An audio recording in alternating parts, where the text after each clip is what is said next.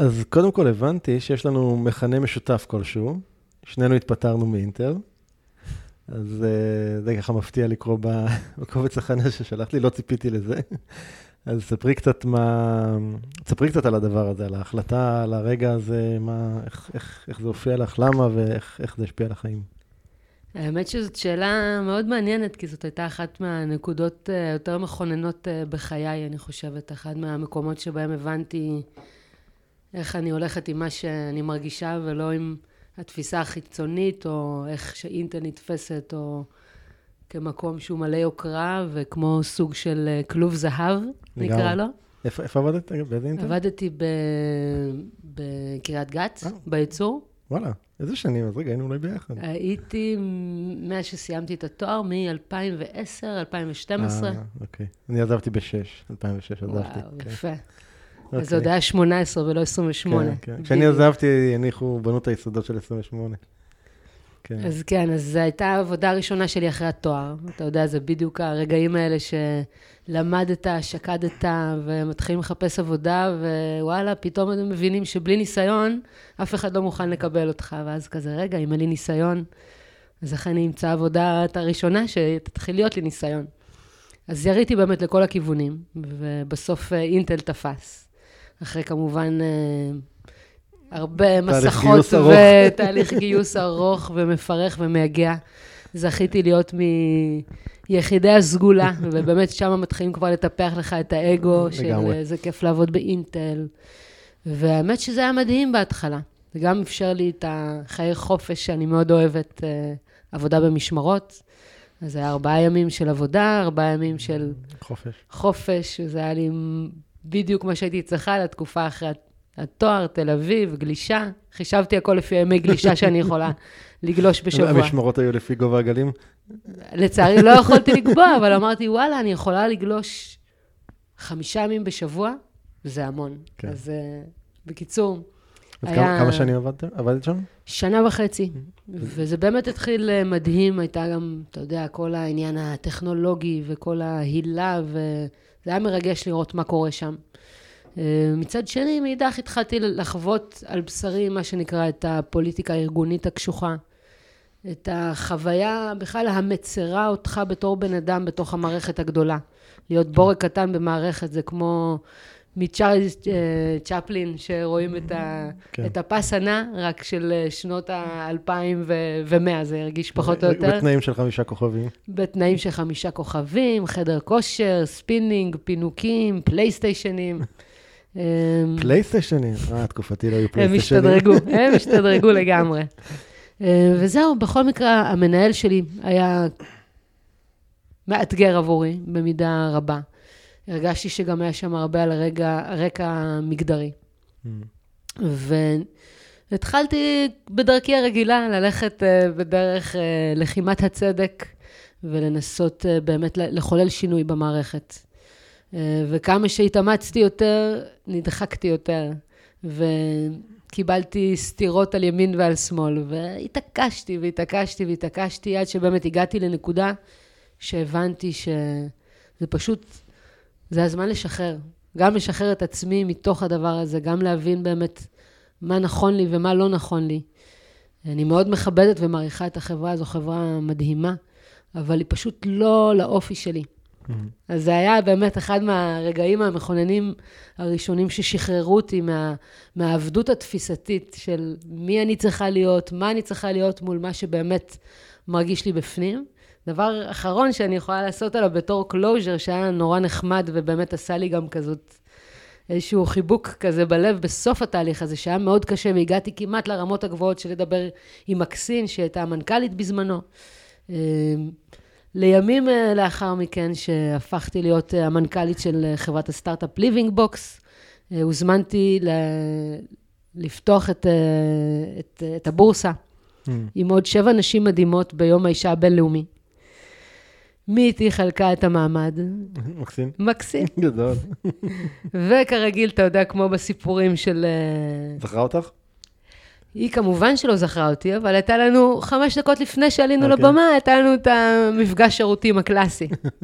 בדיוק, אני יוצאת מהשירותים, היא נכנסת, פניתי אליה, סיפרתי לה, שיתפתי אותה בכל החוויה, ולא הדהדתי בדיוק את כל הקשיים, כמו שאמרתי לה, שאני כל כך שמחה על הבחירה שלי בדרך שלי, והיא כל כך התרגשה ממני, זה היה closure מדהים, היא אמרה לי שזה בדיוק מה שהיא רצתה שיקרה מהדברים, וגם אה, כשעלינו לבמה ובריאיון שלה, אז היא הייתה חייבת לציין ולשתף על ה... על הסיפור הזה, אז כזה, ממש זה גם נסגר בסוף בטעם מאוד טוב. אה, רגיש כזה, אתה יודע, שזה הנקודות בחיים שאתה מסתכל ואתה אומר, בחרתי טוב. תגידי, איך, איך הסביבה הגיבה להחלטה כזו של לעזוב מקום כמו אינטל? כן, המון הרמות גבה. אני אספר שיש לי הורים פולנים חמודים. זהו, זו הייתה, לשם כיוונתי. אבא נווט קרב, אמא עורכת דין. אה, מאוד, אה, מאוד אוהבים, וגם באמת עם השנים אני מרגישה שגם אנחנו עברנו תהליך מדהים ב, באמת אה, להתחבר ל, לזו שאני קצת שונה מהנורמה הרגילה, ו- to embrace it ולחבק את זה, וגם באמת הם גם סך הכל בסוף מקבלים אותי כמו שאני בצורה מאוד מאוד יפה, אני מאוד מוקירה על זה תודה, אבל ללא ספק זה היה מאתגר, גם במיוחד שהתפטרתי ללא שום עבודה אחרת. רק היה לי איזשהו רעיון שהתחיל להבהב בראש, וזה אורבן אגריקלצ'ר. אני... שזה אומר? חקלאות uh, עירונית, להכניס את החקלאות לעיר במטרה ראשונה של מודעות, וכמובן גם uh, לנצל שטחים ולקחת קצת, מה שנקרא, את ה-CO2, את כל הגזי פליטה, ולנסות לתעל אותם למקומות טובים. ככה התחיל, זה בדיוק היה בתקופה של אה, דפני ליף, של כל mm. המהפכה, והיינו במין כזה, היינו פה חברים, גרתי בתל אביב, ואנחנו חייבים לעשות את הדבר הבא, והרגיש לנו שזה הדרך. אז מיד אה, נצלול לתוך הסיפור, לתוך כל הסיפור הזה, מיד אחרי זה.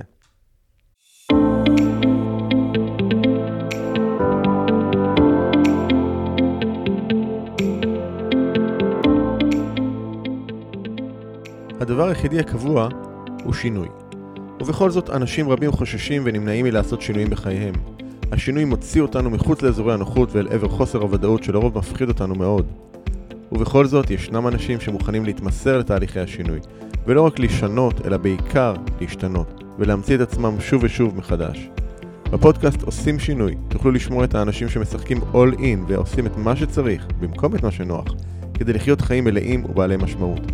בכל שיחה אנו צוללים לעומק התהליכים הפנימיים שהם עוברים, הטריגרים שמפעילים אותם, הפחדים והחששות, ההצלחות, הכישלונות, הפעולות שהם עושים וההתפתחות שהם עוברים. בכל שבוע תוכלו לשמוע את ערן שטרן בראיונות מרתקים ומעוררי השראה עם אנשים שהפכו את השינוי לדרך חיים. לפרקים נוספים בפודקאסט תיכנסו לאתר doingchange.co.il או חפשו עושים שינוי באפליקציות הפודקאסט המובילות iTunes, Spotify, Google Podcast ואחרות.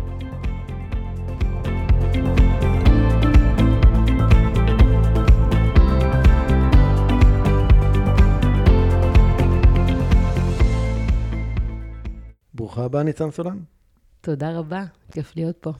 מהנדסת כימיה, יועצת לאגריטק וקנאביס רפואי, תומכת בהנגשת גישה הוליסטית ומקיימת לעולם, ואישה סקרנית ללא גבולות. תכף נדבר על כל המרכיבים של הדבר הזה. אז וולקאם uh, לפודקאסט. Uh, ואני אוהב להתחיל בשאלה כזאת של, uh, בואי רגע אולי תסבירי לנו, תספרי לנו קצת, uh, מי זו ניצן? וואו, איזו שאלה. זה לפחות מעניין. לפחות מי זו ניצן היום. בדיוק, כן. בדיוק, זאת בדיוק אה, הנקודה. אם היית שואל אותי לפני יומיים, אולי גם בדיוק. הייתי אומרת משהו אחר. לא יודע מה יהיה מחר, ניצן של היום. מי זו? אמ, זאת אישה של הרבה חופש, הרבה אהבה לסביבה, לזולת, ורצון אה, לקיים אה, חיים טובים ומאושרים ובריאים. משהו מאוד פשוט, זה יזדקק לו. אז אה, תספרי קצת ככה אולי על המסלול ש, שעברת בחיים, סיימנו ככה ב, באמת בעזיבה מאינטל, והתחלת לדבר באמת על הקמה של הסטארט-אפ שלך, אז אולי נמשיך מהנקודה הזאת. בשמחה, בשמחה. אז כן, אז באמת אני חושבת שסך הכל לאורך החיים שלי, אה, משהו שאפשר אה, לייחס לזכותי זה סוג של תעוזה. אני מרגישה שהרבה פעמים התעוזה והיכולת שלי להגיד, אוקיי, בוא ננסה, בלי לפחד מהתוצאה, זה מה שבעצם אה, גרם לי לתנועה שאפשר להגיד אולי יחסית מהירה, או שעשיתי הרבה שינויים, הרבה דברים בחיים, זה כתוצאה באמת מהיכולת הזאת אה, להעיז ו- ולנסות. אמרת פה משפט מאוד מאוד יפה, ככה בעיניי של תעוזה, אולי זו הגדרה. אה, בוא, בוא ננסה בלי לפחד מהתוצאה. אה, אני מגלה שהרבה אנשים, ואני רואה את זה גם עם הרבה לקוחות שאני מלווה, הרבה אנשים אה, מוכנים לעשות את הצעד אם תבטיח להם שהתוצאה תהיה התוצאה שמצפים לה. ואם לא, אז פה, פה הם נצרים ומפחדים ומהססים ונתקעים. וכאן אמרת בעצם את הצד ההופכי של זה. נכון, אני באמת uh, מזוהה עם זה. אני מרגישה שאולי זה גם קצת האופי האתגרי. סקרנות זה גם סוג של... של תעוזה. בדיוק. הסקרנות זה אומר שאני בעצם חוקרת משהו שאני לא יודעת איך הוא יהיה, או מה הוא יהיה. אז בגלל שזה איזשהו ערך מוביל אצלי, אני חושבת שזה באמת בא, בא ביחד עם, ה, עם היכולת להעיז ולא לחשוש מהנפילה. לצד זה אני גם יכולה להגיד בצורה מלאה שבאמת התמיכה מ... מהיום שבו נולדתי הייתה כל כך טובה ו... תמיכה מה, מהסביבה? כן, סביבה, משפחה.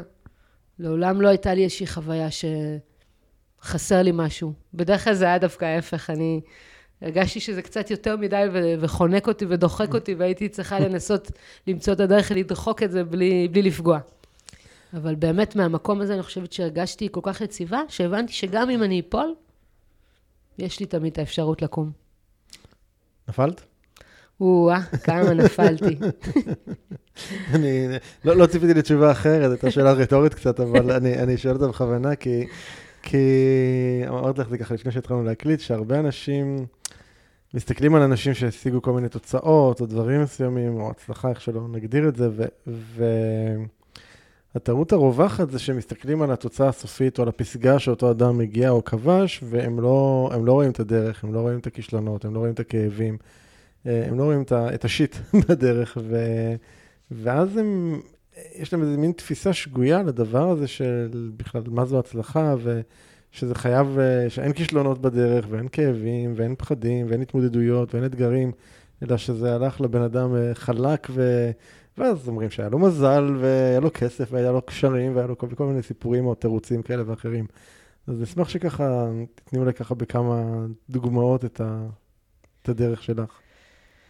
לגמרי, אני ממש אה, מזדהה עם מה שאתה אומר. אמ, באמת, אני חושבת שגם בכלל החוויה שלי לפעמים בחיים, שאני נתפסת כבן אדם מאוד אופטימי, חיובי, מצליחנית, אה, והרבה פעמים אני מקבלת את, ה, את הפידבקים האלה מהסביבה, שאני משתפת שהיה לי קשה, היה לי מאתגר. מה, את? את נראית כל כך יציבה, את נראית כל כך חזקה, ואני אומרת לעצמי, דבר ראשון, לא ברור לי איך הם רואים את הדבר הזה בי.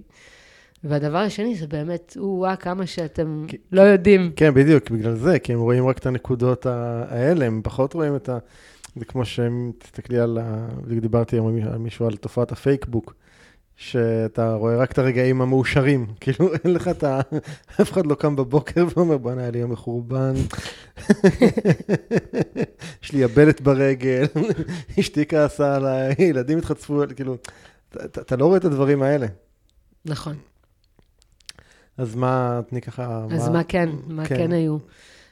אז תחילת uh, החיים באמת הייתי בתור ילדה, אני מאוד מאוד אוהבת תנועה וספורט. ויצא לי לעסוק באמת בהרבה ענפי ספורט uh, מגיל מאוד צעיר, מג'ודו, טניס, כדוריד uh, הפך להיות... Uh, זה התחיל מ... חיפשתי דרך קצת uh, להתרענן מהמסגרת ה... של הבית ספר, שגם הייתה לי קשה ומאתגרת הרבה פעמים. אז הציעו לי, בואי תצטרפי למגמת ספורט בכדוריד.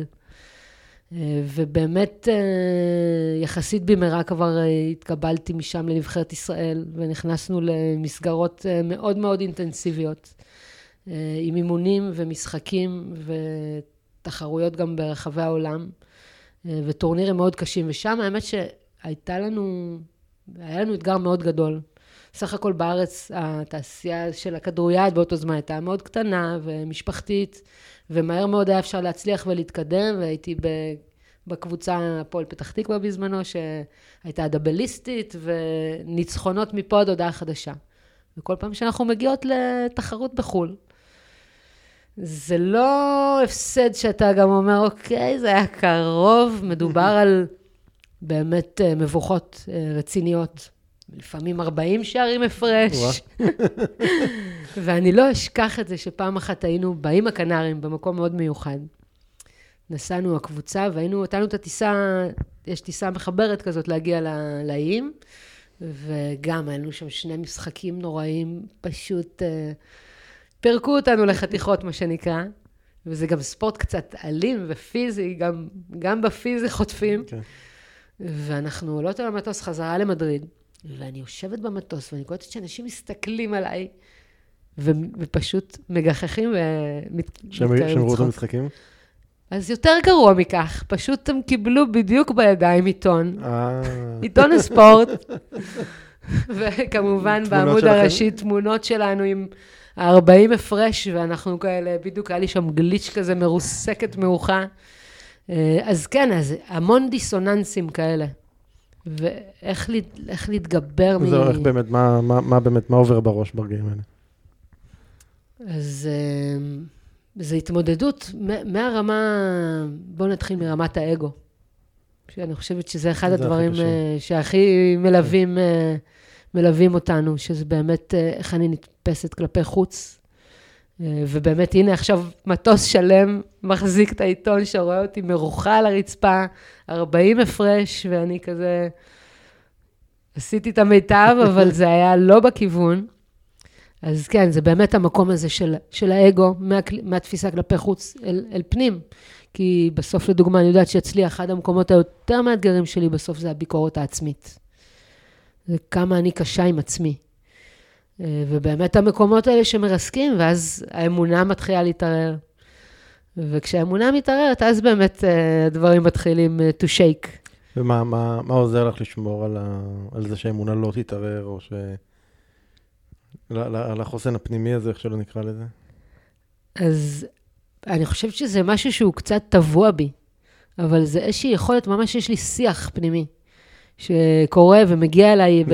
תני לנו הצצה, מה... איך השיח הזה נראה? זה מאוד, זה, האמת שזה מאוד פשוט, זה מאוד straight forward, אבל ממש ברמה של להזכיר לעצמי שאני יכולה, ושאני עושה את הכי טוב שלי, אבל גם הכי טוב שלי הוא, הוא מדהים. וכשאני מאמינה, ושאני מחוברת, ושאני יודעת, זה קורה. אז זה ממש כמו מנטרה שאני לוחשת אותה ומדברת אותה לעצמי, ו... ולאט לאט היא מחלחלת. אני, אני, רגע, אני רגע אתגר אותך פה בהקשר הזה, בטח. בסדר? יכול להיות מישהו שעכשיו מקשיב לנו ואומר, כאילו, אבל רגע, על מה היא מדברת? אם הפסידו ב-40-0, כאילו, זה נחמד מאוד להגיד אני טובה וזה הכי טוב ש... כאילו, באמת, נו, יש פה את התוצאה, התוצאה לא נראית טוב. כאילו, זה, זה כאילו, מה, זה, זה לשקר לעצמך? תראה, אז דבר ראשון, התוצאה היא התוצאה שהיא. אני לא חושבת שגם היה יכול להיות סיכוי אחר שכנראה בו היינו מנצחות באות, באותו המצב, אבל זה יותר מכך, זה, זה מעבר לתוצאה, אני מדברת על יותר ה mindset הקדימה שלי. כלומר, אני חושבת שגם משהו ביכולת שלי לשחרר עבר, אם כבר אני יותר קצת תקועה על עתיד, על ה-aspirations, על החלומות, על המחשבות, אבל מבחינת העבר, היכולת שלי להבין, אוקיי, it's gone. זה, זה כבר... לא בר שינוי. לא, לא בר שינוי, זה כבר קרה, אבל זה עדיין לא אומר שאין לי מקום, ואין לי מקום להשתפר ולהיות יותר טובה ולעשות את הכי טוב שאני יכולה. עכשיו, יכול להיות שבאמת הכדוריד זה גם, זה גם לא העתיד שלי, okay. כן. וזה גם ב, בסופו של יום מה שקרה, כתוצאה כנראה מהדיסוננסים האלה, שגם חוויתי אותם אה, על בשרי. בסוף זה גם קצת השתנה בגלל, אה, בגלל שהיה לי איזה טוויסט בצבא. הייתי אמורה להיות ספורטאית מצטיינת. ומה קרה? Um, הגעתי לווינגייט, אבא שלי שירת, uh, אני נולדתי בתל נוף, אבא שלי mm. שירת בבסיס תל נוף, והייתי אמורה להימשך חזרה לחיל אוויר, להיות מדריכת חדר כושר של ה-669 כזה, להיות, אתה יודע, מגניבה, אבל בלי לעשות כלום. אז הגעתי לקורס מדריכי כושר קרבי, ובאמת, שוב, עם אותן איכויות של אני אעשה את הכי טוב שאני יכולה, אני, ואני טובה ואני מאמינה בעצמי. הצלחתי מאוד יפה בקורס, סיימתי בהצטיינות, והם פנו אליי בסוף ואמרו לי, ניצן, תשמעי, אם את רוצה, אנחנו מאוד נשמח שתבואי תצטרפי אלינו ותשרתי פה בווינגייט, בבסיס, בבה"ד 8. אבל זה אומר שאת צריכה לוותר על הספורטאית המצטיינת. ואני שמעתי את זה במוחי, ואמרתי, אין שום סיכוי בעולם שזה הולך לקרות. כאילו, מה, קל, כיף, שש תשע, יש לי קריירת כדוריד. וזה היה פשוט מדהים, אפרופו שינויים. הגענו שישי-שבת הביתה, ישבתי עם אמא שלי, ובדרך כלל אמא שלי, שהיא מתיחה עליי דברים כאלה, זה גם מצמצם אותי וסוגר אותי, אבל היא אמרה, ניצן, אולי תחשבי על זה רגע. הכדוריד לא הולך לשום מקום. Mm. איך זה היה לשמוע את המשפט הזה? אז ועוד מאימא. הדפוס הראשון של אימא זה, אימא, תפסיקי, מה את מדברת? אבל זה היה באמת קסום. באמת, כמה שעות אחר כך, סוויץ' 180 מעלות, הבנתי שזאת ההזדמנות שלי עכשיו, ללכת ובאמת לחוות עוד חוויה חדשה. וחזרתי לבסיס ביום ראשון, ואמרתי להם, זהו, אני נשארת פה להדרכה. אני רוצה רגע בנקודה הזאת רגע לשאול שאלה, כי יש פה המון מאפיינים שאני חושב שהם מאוד אה, בריאים ליזמות בכלל, ובטח לחיים כגישה. זאת אומרת, אה, כמו שדיברת קודם, על לא, לא, לא לפחד אה, ממה תהיה התוצאה, ומה שעלה עכשיו זה גם לא להיקשר לעבר באיזשהו מקום. זאת אומרת, המוכנות לוותר, כאילו, את אומרת, רגע, מה, כאילו, כדוריד השקעתי בזה איקס שנים מחיי, הגעתי ל... הגעתי למקומות מאוד גבוהים לכאורה, ובעצם המוכנות לוותר על זה, תמורת משהו שבעצם הוא לא ברור מעבר ל... לכאורה הבטחה לחוויה חדשה, שאת לא יודעת גם איך היא תהיה. יכולה להיות חוויה חדשה מאוד שלילית אפילו. נכון. זו אופציה. נכון מאוד. ספרי רגע על הדבר הזה, זה, זה משהו שמאפיין אותך בחיים? מאוד מאפיין. עד לא להיקשר. מאוד מאפיין. גם המקום של אה, חיבור אה, תחושת בטן, או ביותר גבוה נקרא לזה אינטואיציה. כלומר, כשיש ידיעה, יש בהירות. אני פחות מהזן המתבלבל. Mm. וזה, אני חושבת, אה, תכונה שהיא מאוד תומכת תהליכים של שינוי. כן. כלומר, ש...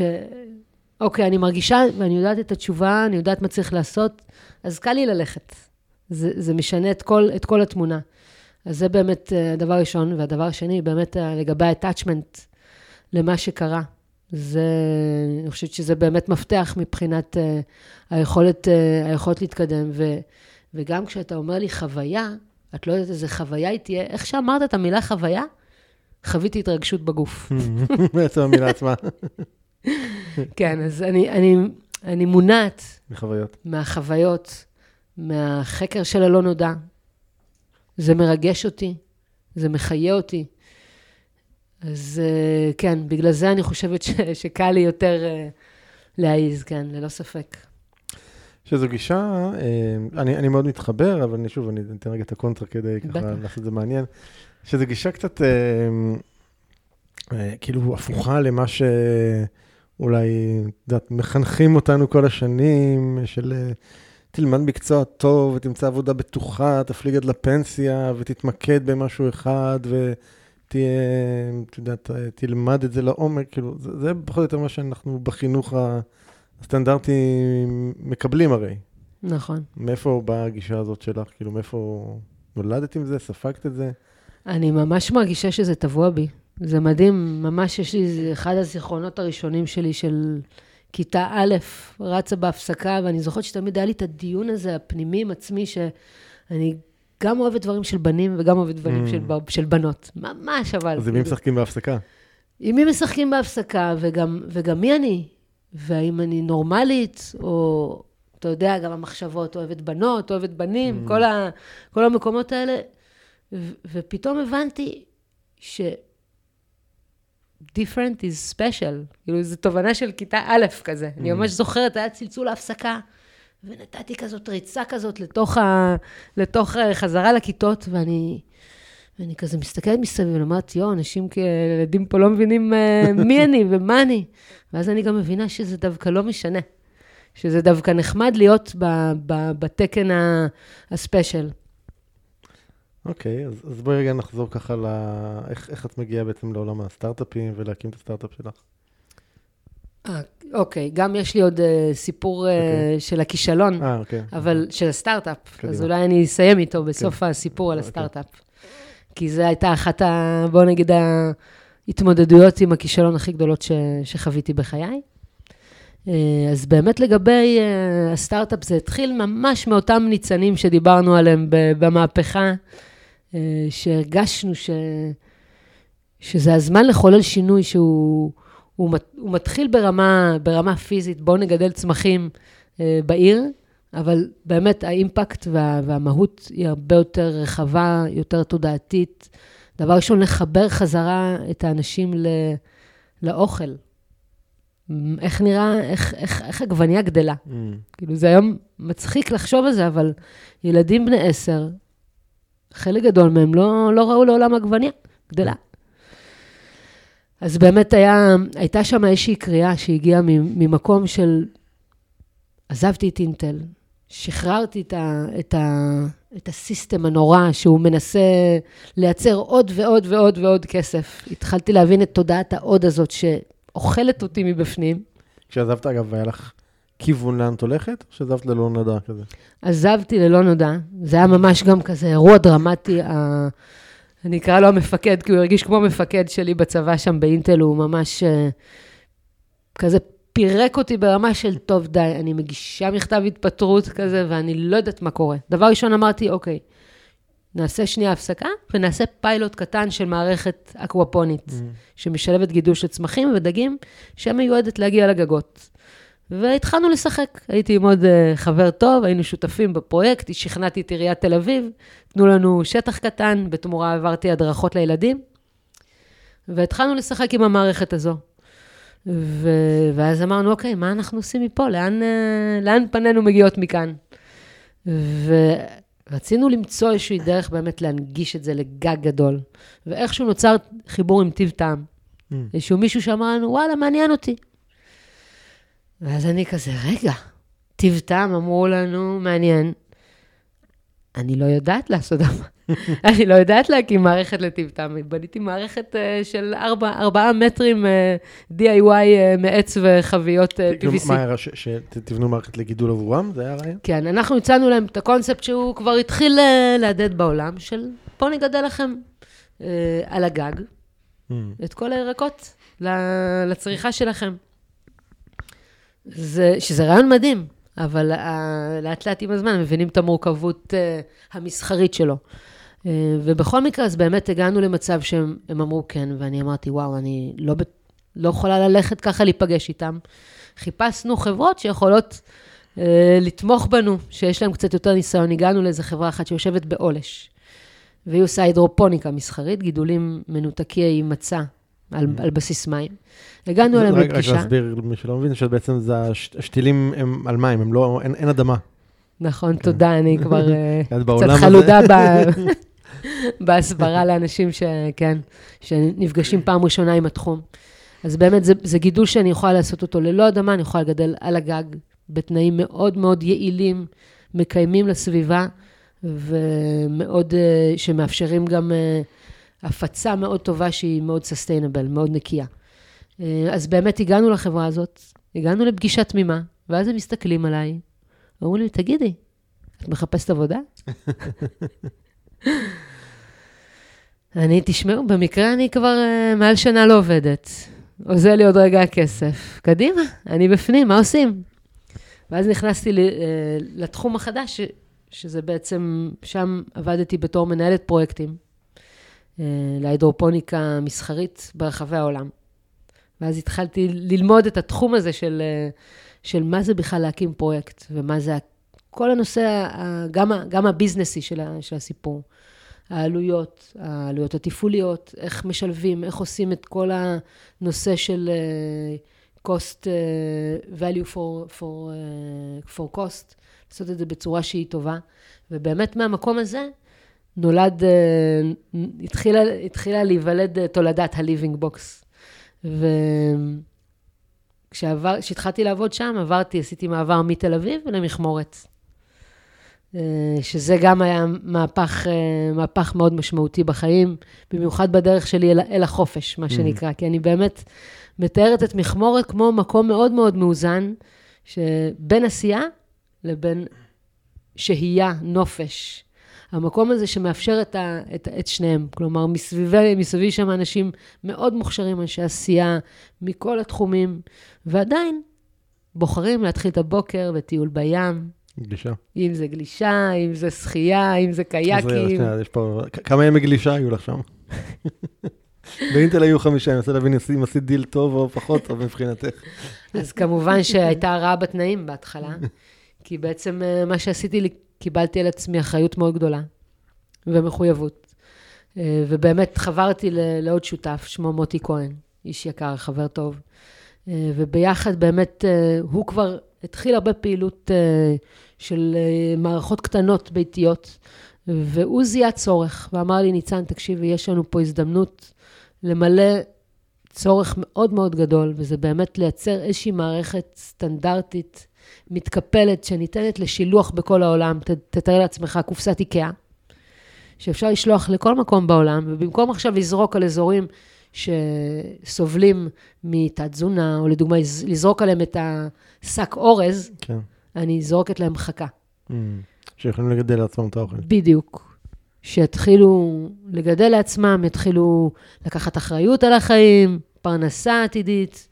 אז זה בעצם הייתה, זה היה החזון והחלום הגדול בעצם להנגיש את האפשרות לאנשים שגם אין להם ידע, או הסביבה, אם זו סביבה אורבנית, אם זו סביבה שהיא מדברית, אה, והאדמה פשוט קשה, היא, מזוהמת, לתת להם את הכלי הזה לגדל. ואז באמת התחיל מסע מדהים, שבאמת אה, חציבה בסלע, מה שנקרא.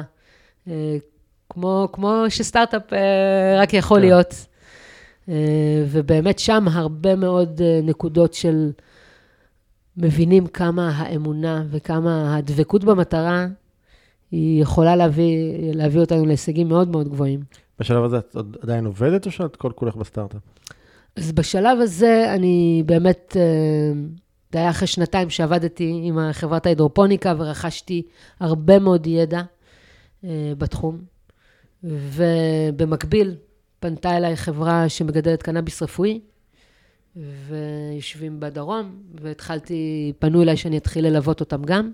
אז התחלתי גם ללמוד את, ה, את העבודה עם הקנאביס, שזה עולם שלם שנשמח גם לגעת בו בהמשך. זה עולם שמאוד... Uh... המון הזדמנויות היום בעולם הזה.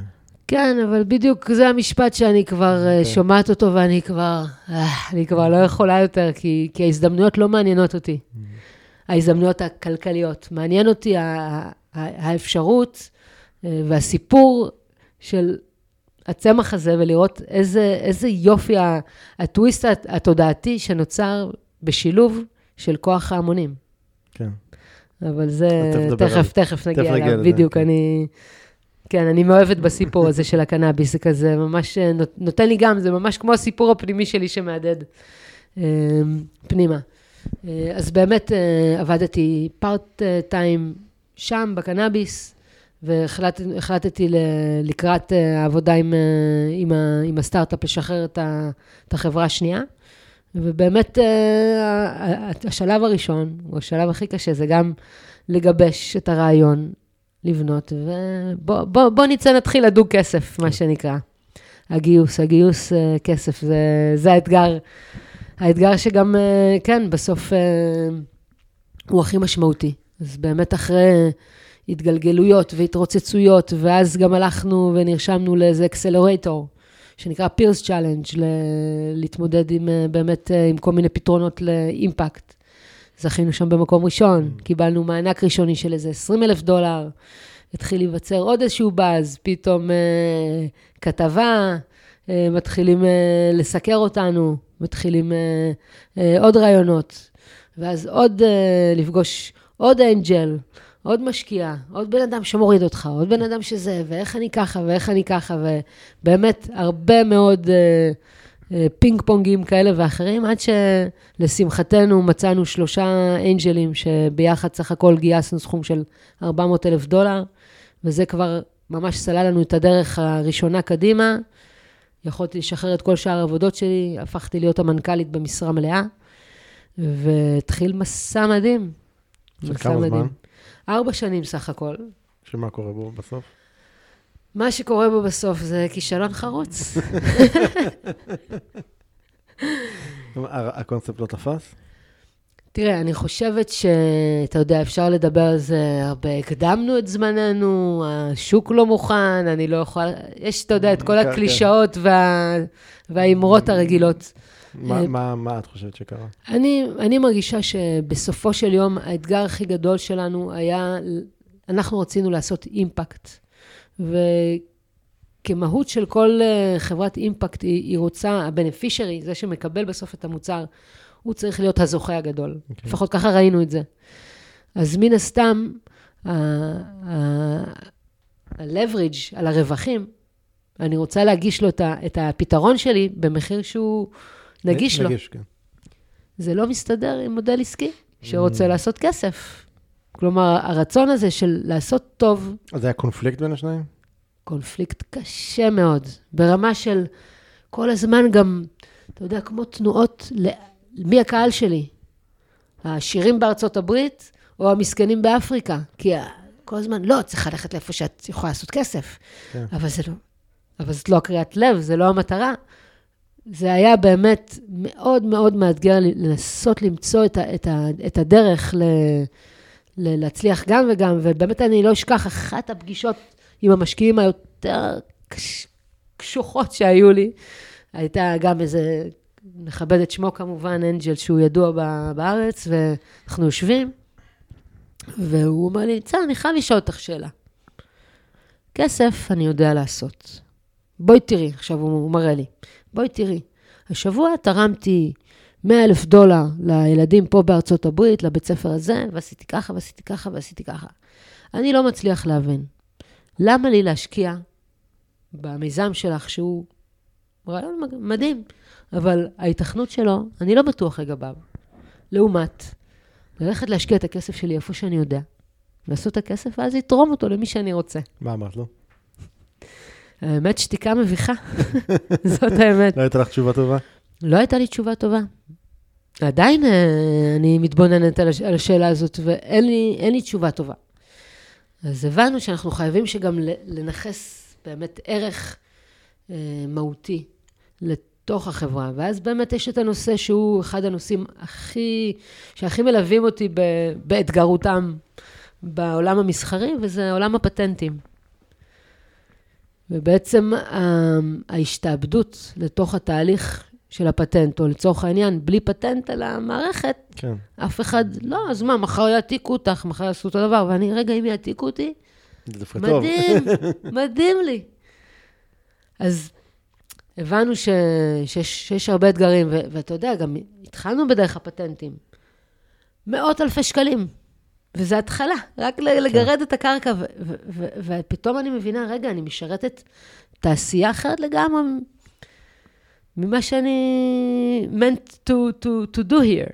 אז, אז באמת כל הנושא הזה של, ה, של המסחור והתהליך הזה, שהוא גם כל כך עתיר הון, הבנתי שגם את זה, וגם לעשות טוב, וגם לעשות כסף, לא לא התחבר במשוואה. לא הצלחנו.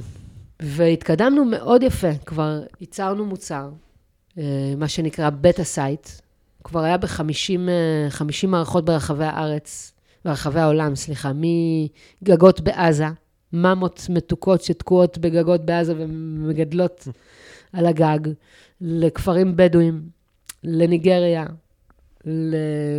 לברצלונה, ניו יורק, הגענו, הגענו להרבה מקומות, ותוך כדי הגלים ש... והאדוות של, של השיח הזה, ואני נשאבתי לתוך עולם ה impact והפכתי להיות גם מגדרית אישה, מנכ"לית, impact, זה, זה כזה מין, גם הייב בפני עצמו, שיכול גם ל- ל- להוציא מה שנקרא defocusing מאוד גדול.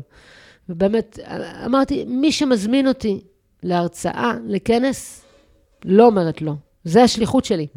אז באמת, יצא לי לפחות עם משהו שהוא באמת היה עם הרבה משמעות, זה באמת להעניק הרבה מאוד השראה.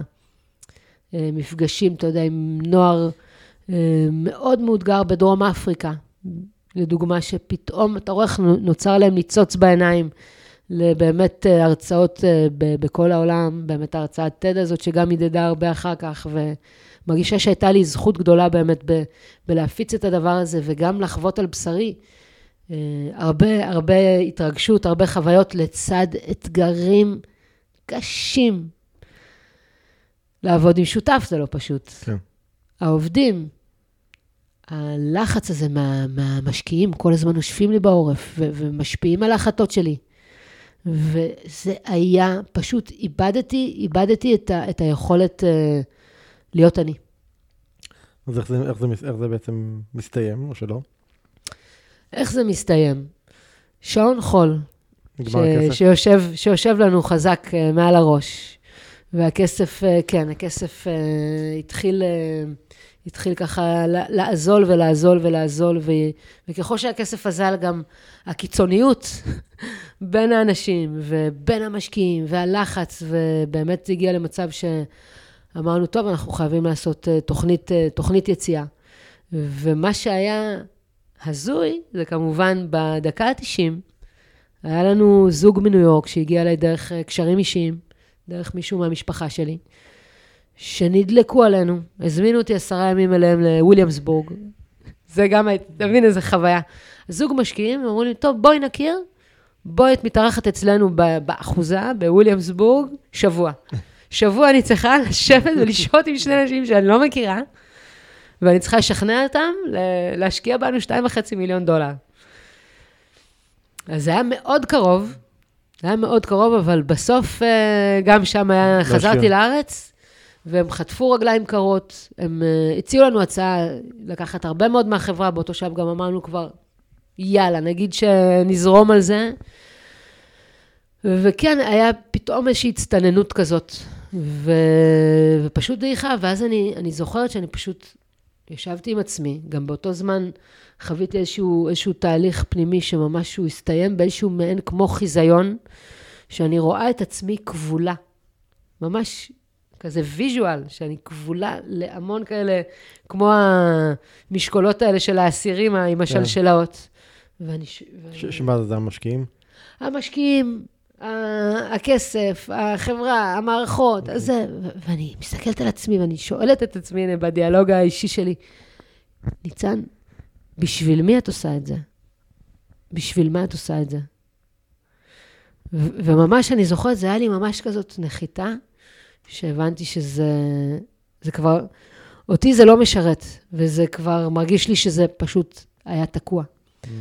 ובאמת לאט-לאט, אה, לאט-לאט, מהר-מהר, התכנסנו, ובאמת אה, הייתי צריכה לשבת מול חבר המשקיעים ולהגיד להם, שמעו, חבר'ה, נכשלתי. לא הצלחתי להציע, להצל... לא הצלחתי למצוא לנו את המימון. אני מרגישה שכיליתי את כל האפשרויות והיכולות.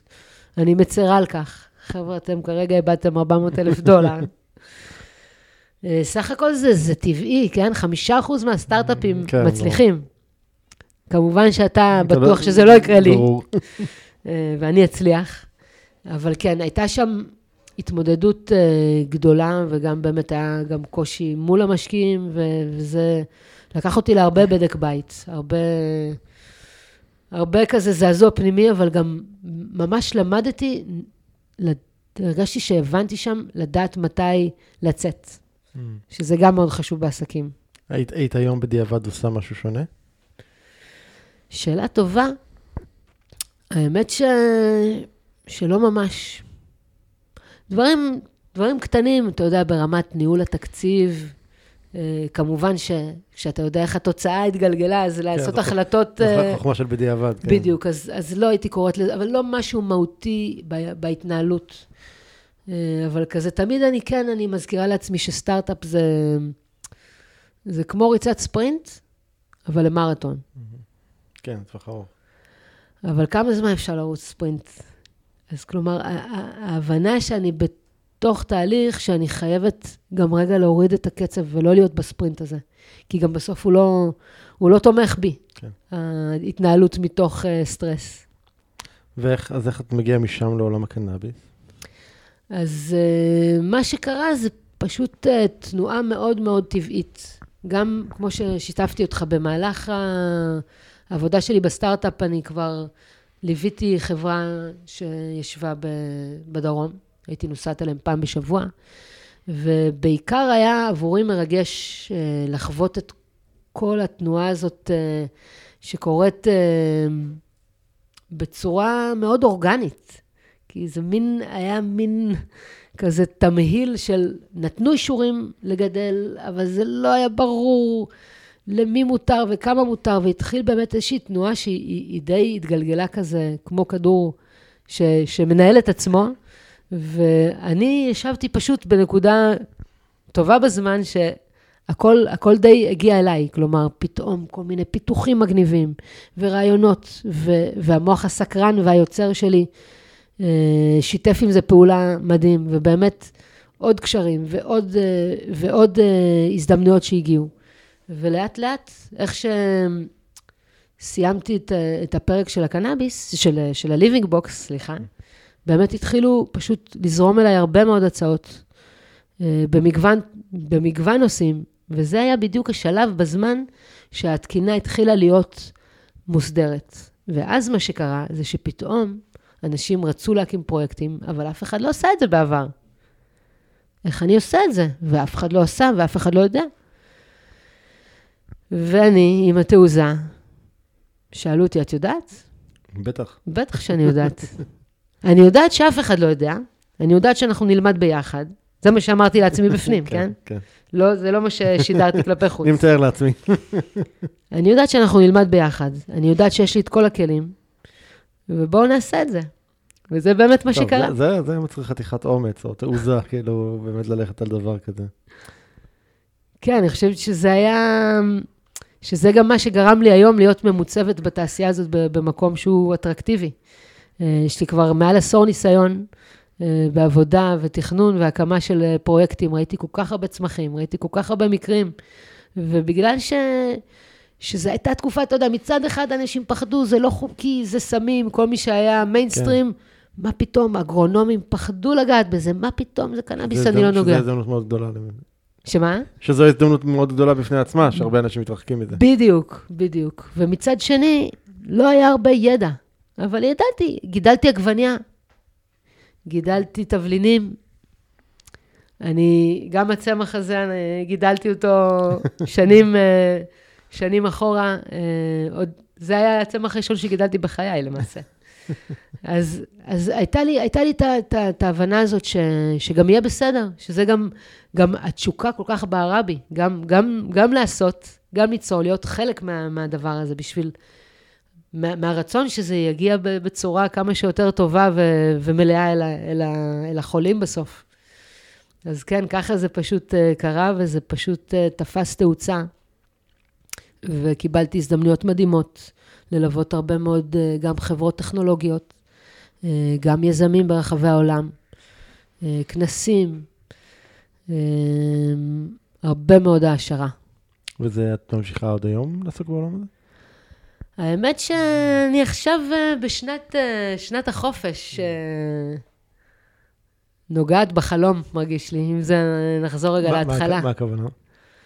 אז זוכר שכמו שדיברנו על, ה, על הפנסיה, ושאותה עבודה עד הפנסיה, ובכלל כן. מהי הפנסיה, ו, וכל הסיפור הזה, ו, ואני בתור לוחמת אה, חופש, רוצה חופש, רוצה להיות בספונטניות ברגע, פתאום, שנייה ורבע לפני שהתחילה אה, המגפה העולמית, אחת החברות הגדולות שעבדתי עבורן, הם עשו רכישה מאוד גדולה, שזה גם התחיל להיות כל האופי של התעשייה. Mm-hmm.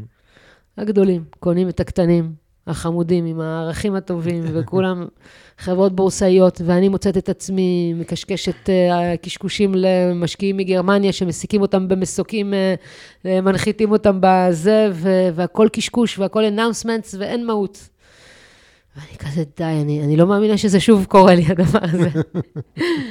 ואז החברה הזאת, שגם נימנע משמות כמובן, החברה הזאת ש, שקנתה עכשיו, חברה, חברה מאוד מאוד גדולה, עסקה ענקית, אומרת לי, ניצן, תראי, אנחנו רוצים אותך במשרה מלאה, בבלעדיות מלאה. אני לא מתאים לי שאת עובדת בשביל זה, ועובדת בשביל ההוא, ועובדת בשביל זה, אנחנו רוצים אותך, מה שאת רוצה. אם לא, אנחנו נביא את, ה... את הבן אדם מהחברה, מהחברה שקנינו. אני כזה, שנייה ורבע כזה, בפנים, סריקה גופית, קלילה, ואני כזה, תודה רבה, אני הייתי אני, תיקחו את הבן אדם השני, המון בהצלחה.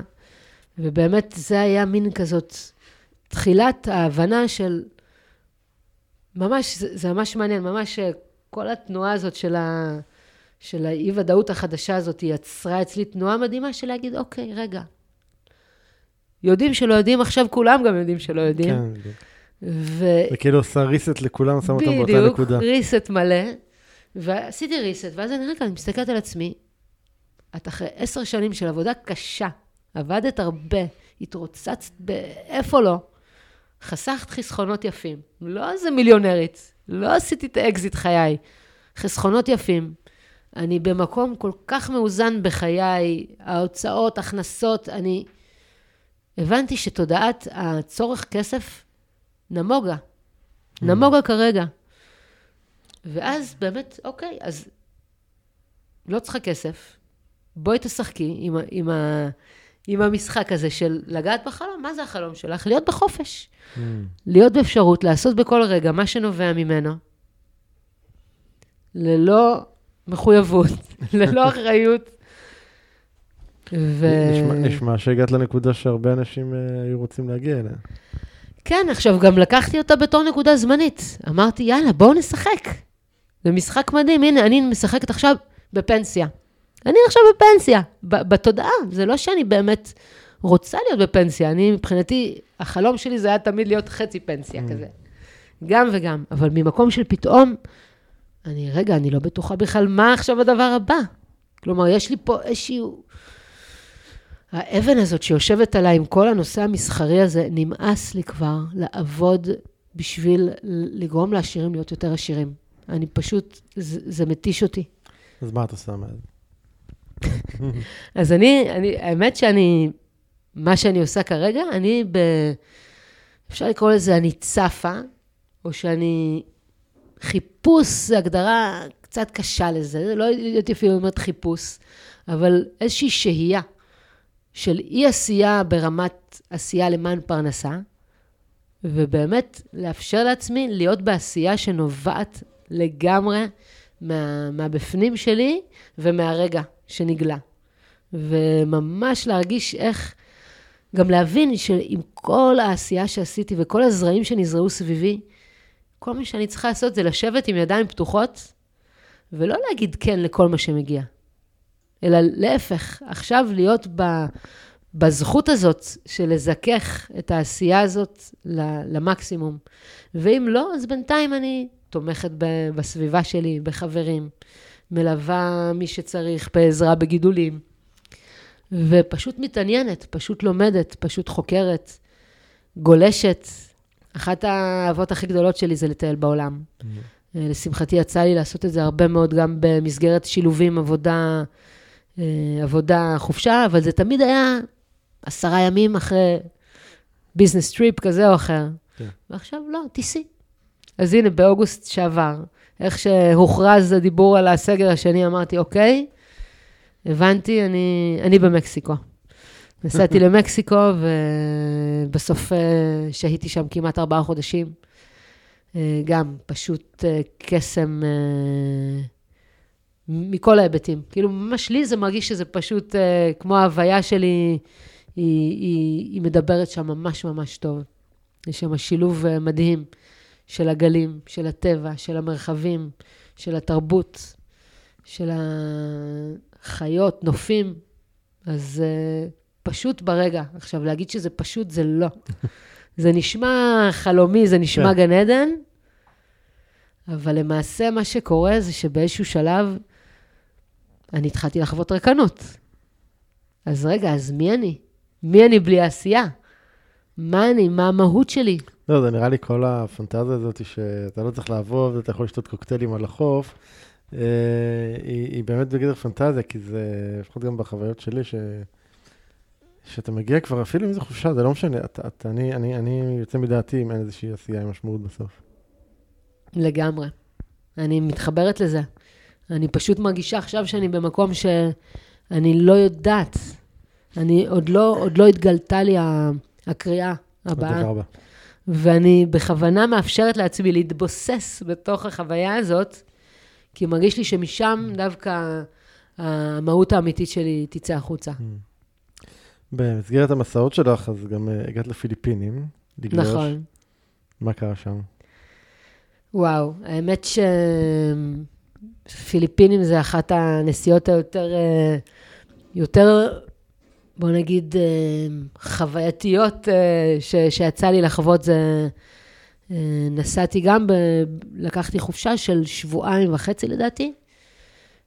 הגעתי, הגעתי לאי, אי מדהים, מקסים, יש שם גלישה ברמה עולמית, גלישה אפילו יכולה להיות קצת מאתגרת, מסוכנת לפרקים. התארחתי שם אצל חבר של חברים, ופתאום כזה גם, אתה יודע, פתאום איזו הודעה, יש איזה טייפון, אה, typhoon warning. עכשיו בסדר, כבר יצא לי, הייתי בצונאמי alarm פה, כבר חווינו דברים כאלה. אז מה, את לא מתרגשת? ברור שהם מתרגשים, אבל אתה גם כזה אומר, טוב, כזה, יאללה, בוא נראה מה קורה. עכשיו, אתה יודע, זה כמה ימים מראש, הטייפונים האלה. בדיעבד, זה היה הטייפון הכי חזק שנמדד אי פעם.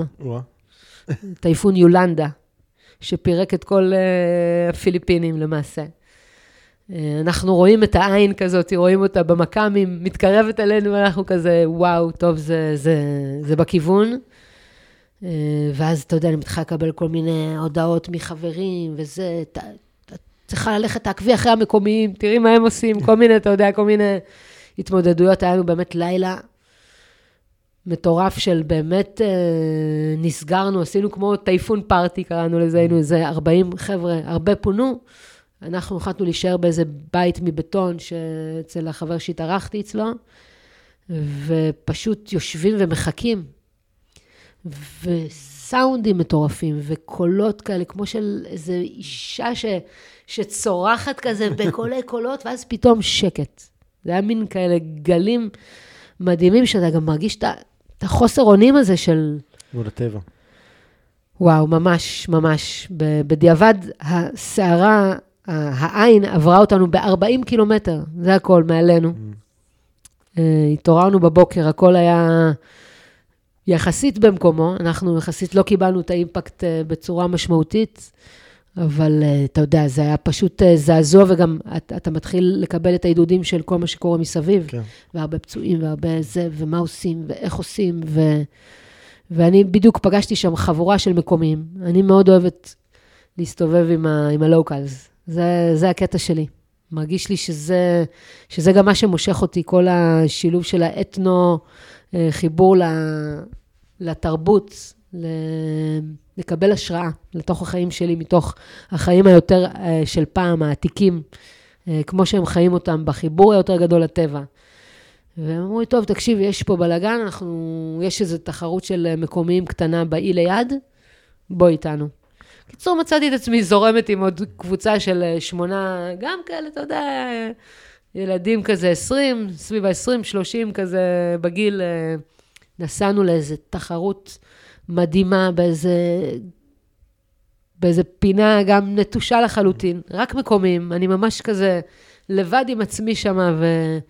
ואתה יודע, וכזה מרגישה גם את ה intoxication של החוויה הזאת, פתאום אני מרגישה כזה over ביטחון, וכזה אחת מכולם, ואז פתאום אה, נגמרה התחרות, ואז איזה חבר אחר אמר לי שיש איזה point. קיצור, התחלתי, מה שנקרא, תחילתה של קצת uh, חטא היוהרה שמתחיל לצאת, ובאמת uh, נסעתי לעוד איזה חוף, uh, אני מגיעה לחוף, אין שם אף אחד. מגיעים אליי שני אנשים, אתה יודע, גם כאילו כאלה אירועים רנדומליים, והם אומרים לי, תקשיבי, בואי, יש לנו איזה ספוט מדהים שאת חייבת לבוא לראות. עכשיו, אני גם לא יודעת מאיפה אני, אמרתי, יאללה, בואו, כאילו הייתי עם תיק קטן, בלי כלום, תיק קטן, גלשן. נסעתי אליהם, וזה ממש כזה תמיד הזכיר לי כמו את הסצנה הזאת בסרט אה, החוף. לוקחים אותנו דרך איזה שביל, מתחת לזה משהו סודי לחלוטין, מגיעים לאיזה בקתת עץ באמצע שום מקום. כמה חבר'ה וגלים, באמת אבל מושלמים, נשברים מול הבקתה הזאת. עכשיו, לגול, לגולשים יש את העניין הזה של גם למצוא את הגלים המדהימים, אבל יותר מזה זה היום כל הגלים הטובים מלאים בגולשים. Mm. צפוף. מה זה צפוף? ואני פתאום מגיעה לנקודה הזאת ואני קולטת שאנחנו לבד בגן עדן הזה, אנחנו ארבעה אנשים במים. והייתי אחרי לילה שגם לא ישנתי, כי הייתי בנסיעות ואוטובוסים, ויאללה, זורקת את כל הדברים, יאללה למים, נכנסים למים.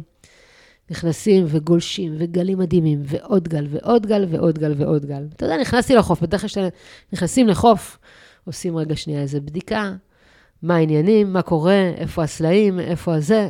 צריך, במיוחד במקומות uh, כמו פיג'י, ש... כמו, כמו פיליפינים, שיש כל כך הרבה ריפים.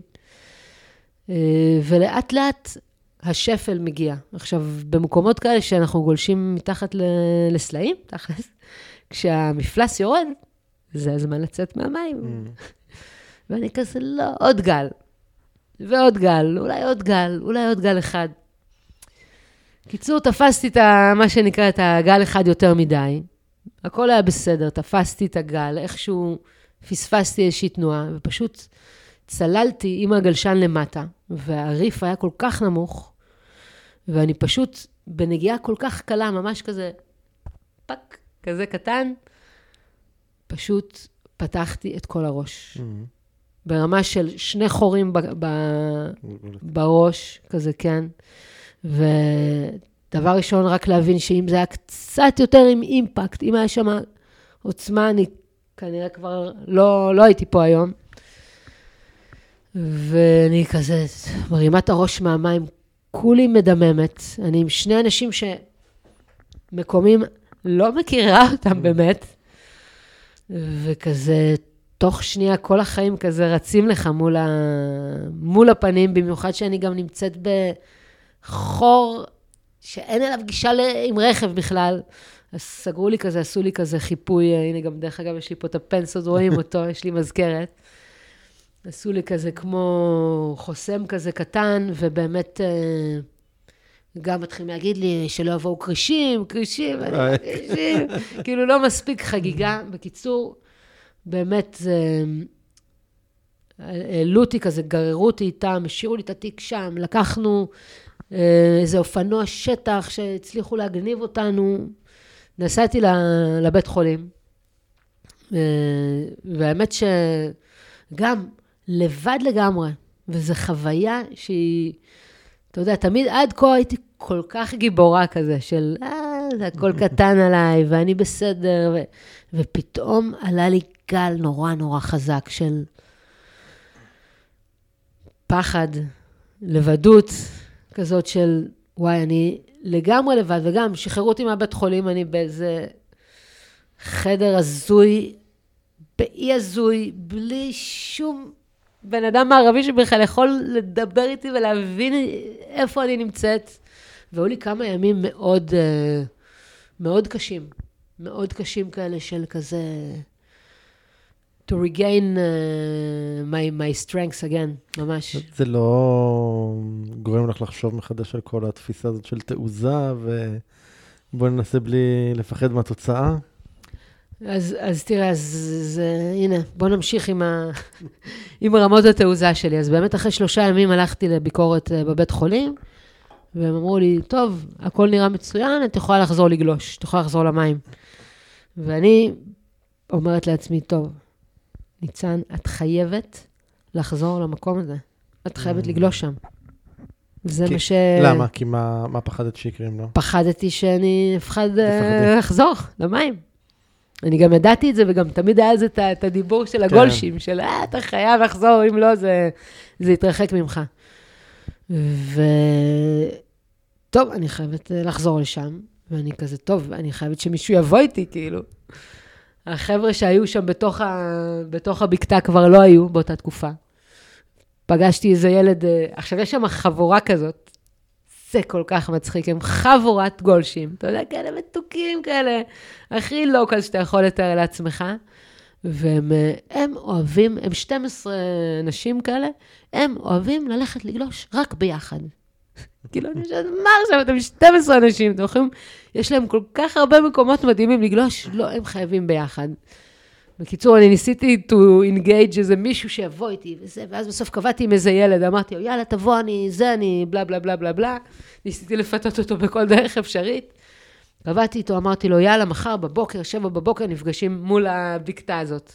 אני מגיעה לבקתה, ים ענק מפחיד, והילד לא מגיע.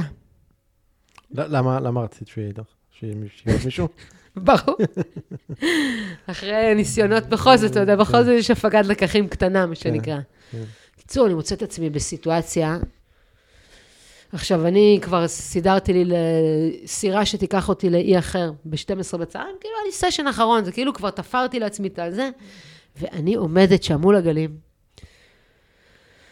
ואני כזה, ניצן, יאללה, את יכולה. את יכולה. בסוף נכנסתי. לבד. לבד. תפסתי שני גלים וברחתי. סימן וי. כן, כן. לא, הרגשתי שאתה יודע, זה, זה מצד אחד מאוד רציתי, מצד שני גם זה באמת היה, היה גדול. היה גדול עליי מהרבה, מהרבה היבטים, וגם באמת, אה, יש פה באמת אחריות אה, רצינית. אה, צריך להיות מאוד, מאוד בבלנס פנימי, וגם לדעת את היכולות שלך בגלישה.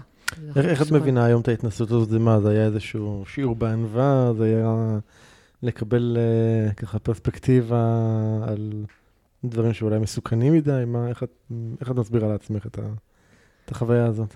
כן, אז באמת, כמו שאמרתי קודם על היוהרה, הרגשתי שזה היה שיעור ענק בענווה. אה, איך שאני בכלל ניגשת לפעם ראשונה שאני גולשת במקום חדש. אה, ובאמת ידעתי שצריך לצאת החוצה, אבל... אה, ולא, ולא... אבל עוד גל, אבל עוד גל, שזה גם נורא התודעה שלי, של העוד חוויה, כן. ועוד נסיעה, ועוד דבר. אז זה לא, לא צמצם לך את, את, הדבר הזה אחר כך בהמשך? זה, אני, זה השפיע עליי מאוד. זה השפיע עליי מאוד, אני חושבת שזה כן עשה איזשהו איזון מסוים, שייצר אצלי אווירה שהיא קצת יותר מתבוננת, קצת אולי חושבת פעמיים, אה, יש, יש לי את הדברים שזה לא שאני fearless לכל דבר בחיים, כן? יש לי את המקומות שאני יותר, יש לי את המקומות שפחות, אבל uh, שיעור ענק זה היה בענווה, וגם באמת במקום הזה של רצית לבד? קיבלת לבד, גברת. אה, טוב, צריך רגע לנשום אחרי זה. בואי נדבר קצת על תרבויות עתיקות. כתבת שאת... Uh, שאת אוהבת לקבל השראה מתרבויות עתיקות. מה, מה זה אומר? תסביר רגע. אני מאוד אוהבת את, ה, את החיבור לטבע, את החיבור אה, העמוק יותר, ההוליסטי הזה.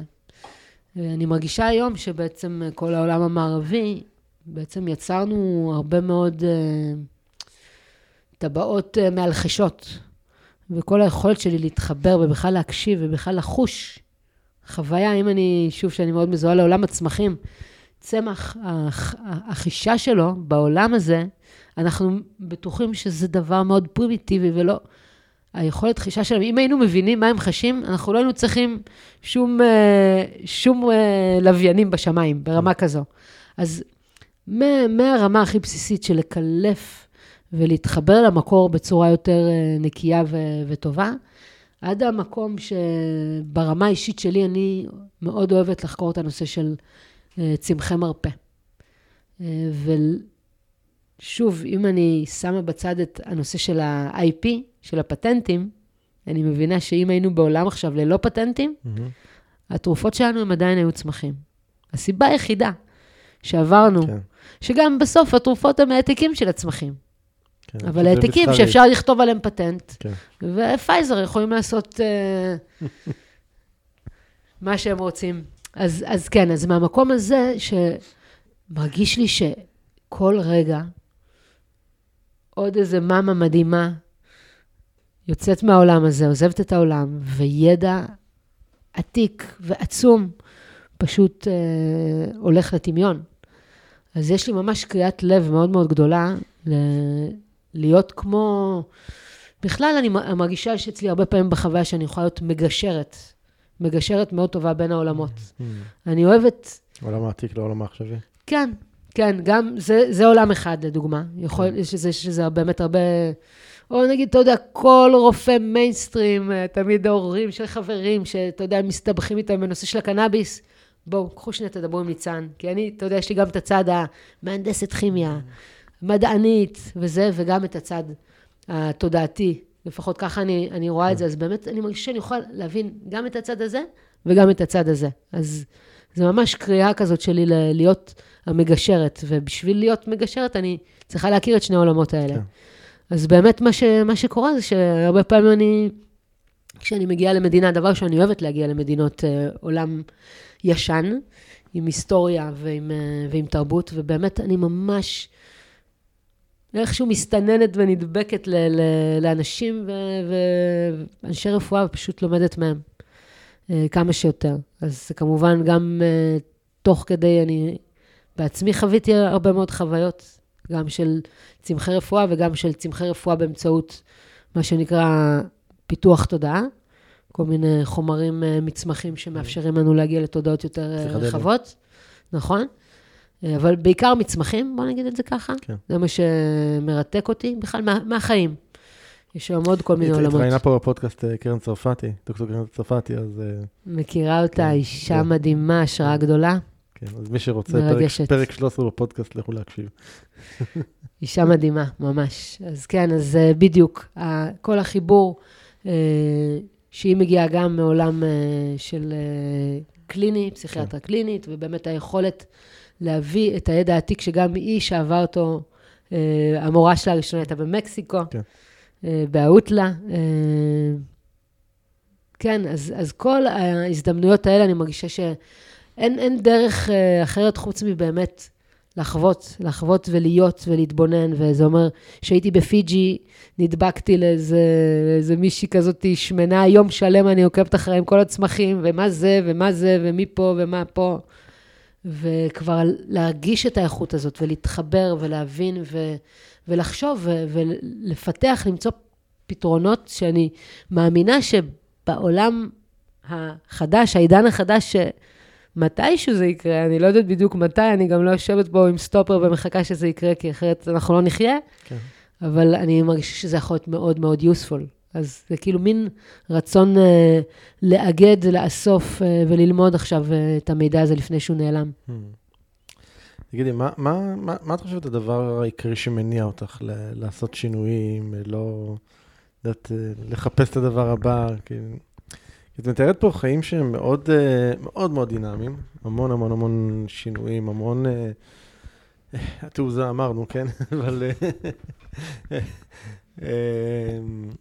אה, כאילו, מה... כאילו, אני אציג את זה רגע בזווית אחרת, כאילו, את כאילו... רצה לחפש איזה משהו שאת לא מוצאת ואז ממשיכה לדבר הבא, מה, מה המניע? האמת שזה, נגעת בנקודה לגמרי. אני באמת מרגישה שאני באיזשהו תהליך של, שאני לא בשלמות, כלומר, שהוא משהו incomplete. כן, אבל את יודעת, אם תקחי פה עכשיו במשרדים לידינו 100 אנשים, הם די באחריות מוכן להגיד לך שהם כולם מרגישים incomplete. כולנו. נכון, לא, נכון. ועדיין הם לא רצים מדבר לדבר, ומתרסקים על סלעים בכל מיני מקומות בעולם. אז כאילו, מה אצלך, מה הדבר הזה? אז אני חושבת שכן, זה מתחיל באמת מהתחושה הזאת של כן, של, של עוד. כלומר, שיש עוד איזה מקום ש, שיש לי בו מה, מה לעשות ולתת, אבל באמת איזשהו מקום עמוק בתוכי ש, שחווה מאוד קשה את המקום של חוסר צדק. תסבירי. תסבירי. כאילו, קשה לי, קשה לי, קשה לי עם חוסר צדק. הנה, דוגמה, אתה שומע איך זה מפעיל אותי. השירים נעשים עשירים יותר. כביכול, מה אכפת לך, ניצן? את הסתדרת עכשיו בחיים, יש לך את הפינה שלך, יש, יש לך מספיק כסף, את יכולה לגלוש, את יכולה... מה אכפת לך? מה... אבל לא, החוסר צדק הזה שקורה בעולם, הוא, הוא, הוא נורא אישי אצלי. ואני מרגישה את זה הרבה פעמים, שאתה יודע, שחוויתי מסביבי סיטואציות, אפילו, אפילו ברמה, אתה יודע, של בית, שנורא קשה לי להיות זו שיושבת בצד ושותקת. Okay. אוקיי. אני, אני לומדת, דרך אגב, לומדת היום... מה, לשתוק? לשתוק, אני קוראת לזה להקשיב, זה נשמע יותר טוב. באמת נשמע יותר טוב. אז אני, לומדת להקשיב יותר מ- מלדבר. אה, וגם להקשיב ו- ולהגיש לפני שאני מגיבה. אה, אבל כן, זה נורא מפעיל אותי, חוסר צדק, כשאני רואה ניצול. מרגיש לי שזה משהו שהולך איתי, אני, אתה יודע, אפשר להיכנס לזה לרמה רוחנית, כן. כן. גלגולים, או לא יודעת ממתי, אבל הולך איתי, הולכת איתי אבן כבדה על, על חוסר צדק, ו, ונורא נורא חשוב לי שם לתת את, ה, את, ה, את האוטפוט. אז אולי בגלל זה אני באמת קצת רסטלס במקום הזה. אז מה, יש, יש לה הוויה הזאת, אם נקרא לזה ככה, יש לזה מחירים גם, בלהיות במקום הזה שמחפש, שזז כל הזמן, שמשנה, שלא נקשר לשום דבר, נכון? מה, איזה, איזה מחירים לדעתך את uh, משלמת שם? נכון, נכון מאוד. במיוחד, אה, הנה, מה שאמרת, לא נקשר לשום דבר. אז יש פה באמת איזשהו מחיר רגשי, ש... אני עדיין, אה, אתה יודע, אני עדיין חוקרת אותו, מה שנקרא, זה ממש מרגיש שזה כמו איזה, דבר, דברי על זה רגע. איזה מסע, כן, מסע שאני, שאני עוברת היום, אבל מן הסתם, אם אני, אתה יודע, אם אני רוצה להיות ללא מחויבויות, ללא אחראיות, אני גם לא יכולה להיקשר רגשית. אז עד זהו, הסוף. בדיוק, בן זוג, ילדים, משפחה. נכון, אז uh, עד כה זה עוד לא קרה. אני לא אגיד שאני לא רוצה, אני דווקא פתוחה להכל, מה שנקרא. אני כן מאוד אשמח למצוא uh, בן זוג ש... שככה נהיה בהדדיות ו- ו- ונעימות אחד עם השנייה ונחיה את חיינו, כי אני מרגישה שיש לי כל כך הרבה גם לחלוק ורצון לשתף, במיוחד אחרי שהסתובבתי במקומות כאלה יפים בעולם. לא פעם ולא פעמיים, המחשבה הראשונה שעולה לך בראש, איזה יופי, עם מי אני חולקת את זה. אז ברור שיש את, ה, את המקום הזה ש, שמאוד גם כמה לדבר הזה. מצד שני, אני מרגישה שכן, יש לי עוד איזשהו, איזושהי, דרך כנראה להגיע לשם. כלומר, דווקא עכשיו, הנקודה הזאת, בזמן שאני נוגעת כביכול בחלום הזה, והוא מתחיל פתאום גם לשעמם לי, ופתאום כזה... מרגיש לי שפה מתחיל, מתחילה להיות איזושהי, איזושהי תנועה חדשה. עדיין, אתה יודע, רק, רק ימים יגידו מה כן. שנקרא, אבל באמת, המקום הזה, אה, היה לי כלב מדהים, שלצערי הוא, הוא מת מהקשת נחש לפני שנתיים, זה היה גם סיפור נורא נורא נורא עצוב בשבילי. ובאמת, אה, אתה יודע, הוא היה העוגן היחידי של ה- גם הקומיטמנט שלי, מה שנקרא, כן, כן, בשנים זה כמו הללו. סוג של ילד. בדיוק, זה היה, זה היה הילד שלי, ובאמת אה, ההורים שלי החמודים אה, לקחו אותו כל פעם ש, שהייתי נוסעת וזה, אבל זה באמת...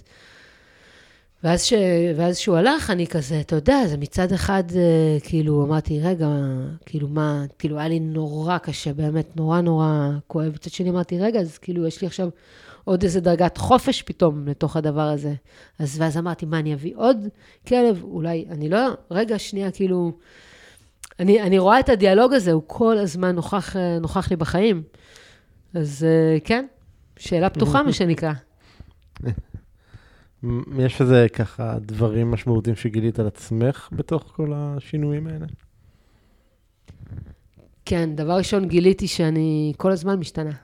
כן. ואני יכולה להיות מה שאני אבחר להיות, שזה הדבר, אתה יודע, האלסטיסיטי הזאת.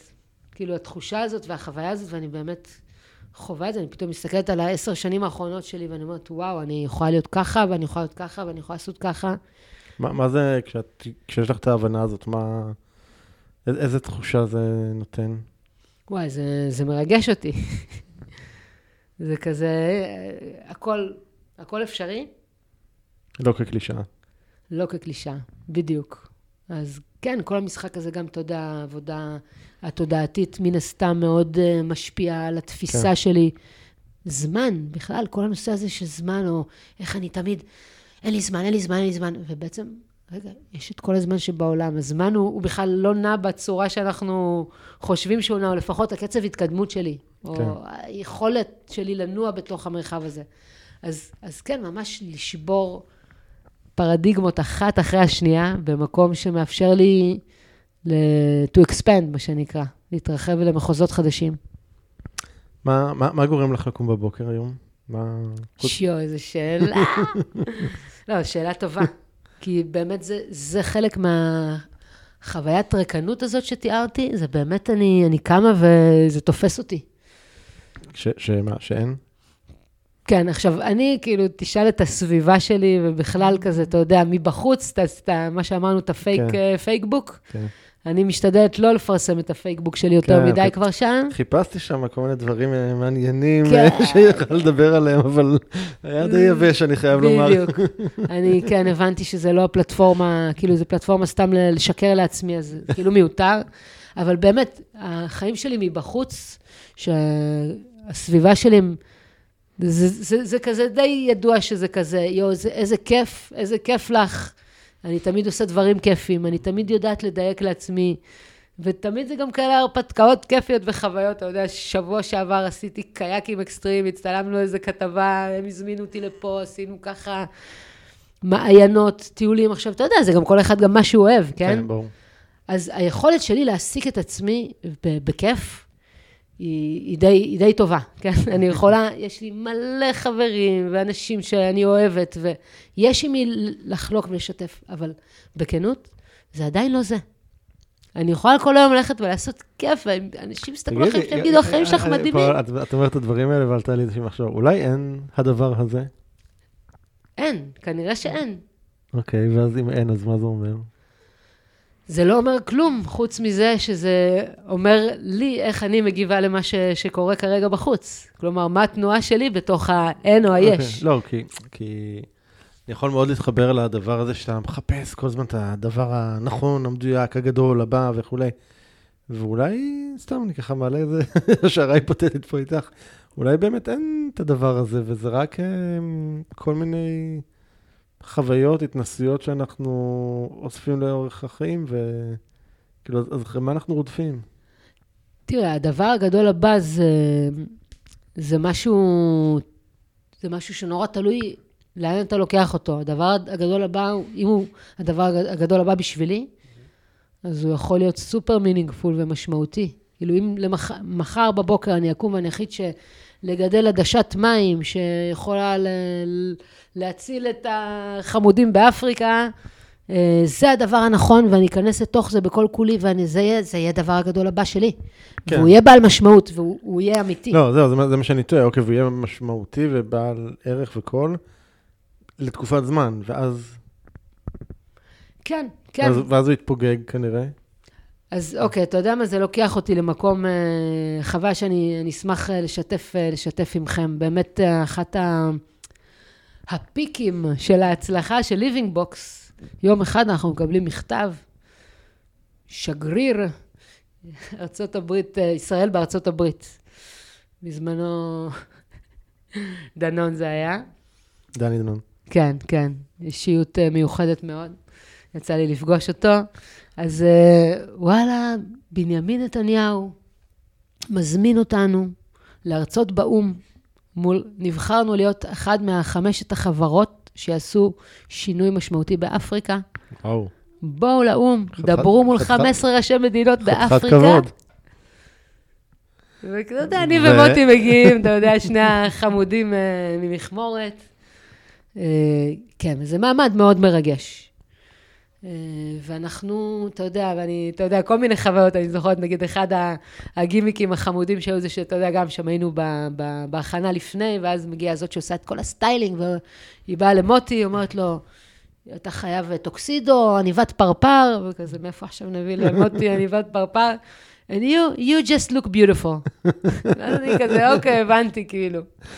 זה היתרונות בלהיות אישה ב business, כאילו, זה באמת נכון, כאילו, כאילו, כמובן, להיות לבושה מכובד, אבל תמיד זה הולך איתי המשפט על הזה. מה- על מה דיברת שם?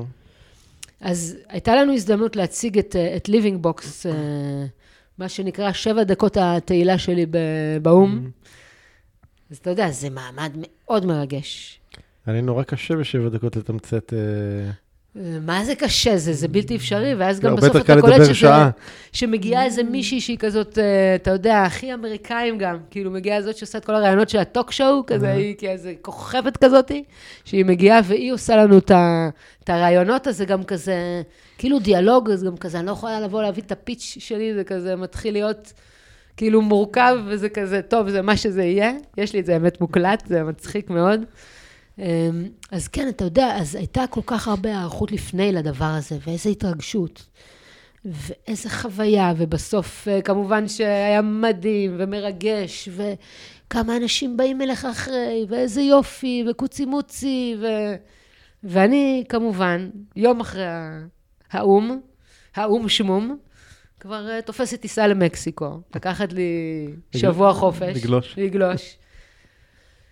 ואתה יודע, כזה, אחרי כל המסע והטעוב הזה, זה, זה, מתיישבת לי במקסיקו, בחוף, בברה דה לה קרוז, מקום מדהים. יושבת ואני כזה, יואו, כאילו, נגענו בפיק הזה של השמיים, הרציתי באו"ם, ואני יום אחרי, ומה קרה פה? Mm. לא קרה פה כלום. אפילו לא היה לי ליד אחד לכסף, כאילו, בסוף. כולם, מה, שיהיה לך מערכת, אני רוצה זה. ואז כאילו הבנתי את כמה אתה רודף, או, או, או את המושג אה, או"ם שמום, מה mm. שנקרא. אתה יודע שזה נורא נעים, וזה נורא יפה, והנה ביבי, ו-may you all rise uh, for בנימין נתניהו, ואני כזה... בכלל לא, לא מכווצת לקום ולעמוד, לתת לו זה, ואתה מבין שאנחנו באנו לשחק משחק. באנו לשחק משחק, באנו להראות איזה מגניב. מה, כאילו, זו תחושה שהשתמשו בכם אפילו? כן, למרות שלא לקחתי את זה למקום הזה, השתמשו בי, ניצלו אותי, אלא פשוט לאיך הדברים עובדים בעולם. כאילו, כמה mm. זה, אתה יודע, זה עשה לי כזה פיצוץ בועה מאוד גדול. שאתה יודע, עבדנו ועמלנו לרגע הזה, והנה הרגע הגיע ולא קרה כלום. כן, פתאום סתמי. מאוד סתמי, בדיוק. מאוד סתמי, וכזה, מה אני, מה אני עושה פה בכלל? אז זה, זה מתחבר למקום הזה של... זה נשמע כאילו נקלט לאיזה משחק שהוא לא שלך. ממש, ממש. עכשיו, אני, אני טובה בלשחק, אני טובה בלשחק, אבל בא לי לשחק משחק שאני, כן, המשמעות שלו והערכים שלו מהדהדים איתי, ולא לקדם את uh, מר בנימין נתניהו באו"ם. כאילו, עם כל הכבוד uh, למר בנימין נתניהו, יש הרבה כבוד. פשוט זה, זה הרגיש לי שכאילו האג'נדה פה היא, היא שוב מת, מתערבבת, ו, וגם מה שאני שמתי לי בתור יעדים, הם לא באמת uh, עושים שום הבדל. מדהים. תגידי, מי, מי האדם שהכי השפיע על החיים שלך? וואו, איזו שאלה. טוב, האמת שעולה לי, עולה לי דמות אחת שהיא היא, היא לא בחיים בכלל, כן? Mm. אבל uh, אלן ווטס, mm. אם אתה מכיר אותו, שזה גם קצת uh, הדהד לי בהתחלה ששאלת אותי על, ה, על המסע, אז יש לו באמת את, ה, את הטוק המאוד ידוע הזה, Life is not a journey. שאתה אומר שכאילו לפי המסלול שאת צריכה ללכת לאינטל וזה, כן. ופנסיה כן. וזה. ו- ובעצם מה שהוא משתף שם, ובעצם מה שהוא, מה שהוא אומר, זה שאנחנו תופסים את החיים בתור משהו כל כך משימתי. נכון. וזה כל כך לא המצב. לעומת זאת, בוא אני אקח אותך למקום אחר. אתה הולך עכשיו לרקוד. כשאתה הולך לרקוד, mm-hmm. למה אתה רוקד? אמ, יש איזו תחושת שחרור וחופש ושמחה. אתה רוקד בשביל לסיים את הריקוד? לא. אתה, אתה רוקד בשביל החוויה. בדיוק. כן. וזה בדיוק ההבדל. Life is more like a dance. כן. אנחנו פה בשביל לרקוד, בגלל זה גם אני אומרת, אני מרגישה חופשייה להשתנות.